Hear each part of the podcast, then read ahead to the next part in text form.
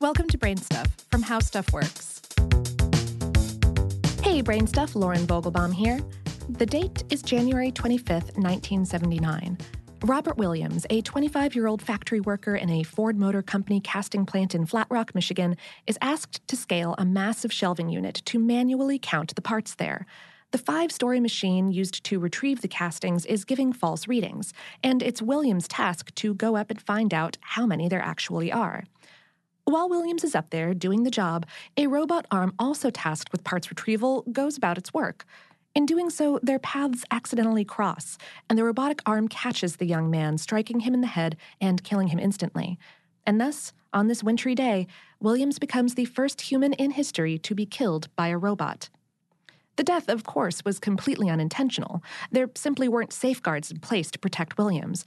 No alarms notified him of the approaching arm, and there was no technology in place to alter the robot's behavior in the presence of a human person. As of 1979, the artificial intelligence involved wasn't sophisticated enough to do anything to prevent such a death.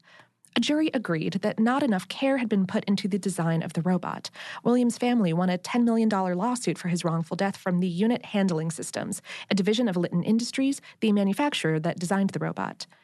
In the ensuing years, roboticists, computer scientists, and artificial intelligence experts have continued to struggle with the issue of how robots can safely interact with humans without causing them harm. Decades later, reports of human deaths caused by robots or artificial intelligences feel more commonplace.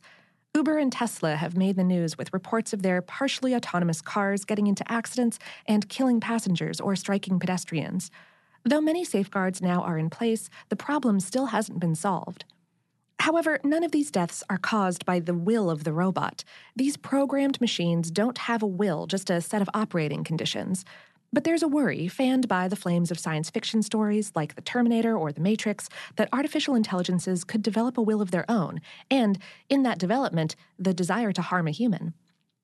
We spoke with Shimon Whiteson, Associate Professor in the Department of Computer Science at the University of Oxford and Chief Scientist and co founder of Morpheus Labs. He calls this concern the anthropomorphic fallacy. This, he said, is the assumption that a system with human like intelligence must also have human like desires, e.g., to survive, be free, have dignity, etc. There's absolutely no reason why this would be the case, as such a system will only have whatever desires we give it. Value misalignment, he argues, is the greater existential threat, where a gap exists between what a programmer tells a machine to do and what the programmer really meant to happen. Whiteson explained how do you communicate your values to an intelligent system such that the actions it takes fulfill your true intentions? The discrepancy between the two becomes more consequential as the computer becomes more intelligent and autonomous. Whiteson tells us that the even greater threat, however, is scientists purposefully designing robots that can kill human targets without human intervention for military purposes. The Guardian reports that 381 partly autonomous weapon and military robotic systems have been deployed or are under development in a dozen countries, including China, France, Israel, the UK, and the US.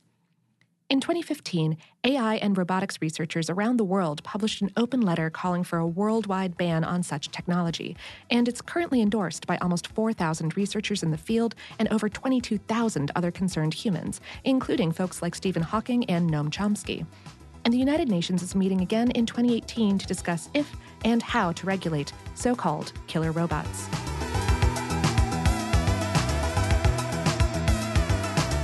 Today's episode was written by Brian Young and produced by Tyler Klang. For more on this and lots of other all too human topics, visit our home planet, howstuffworks.com.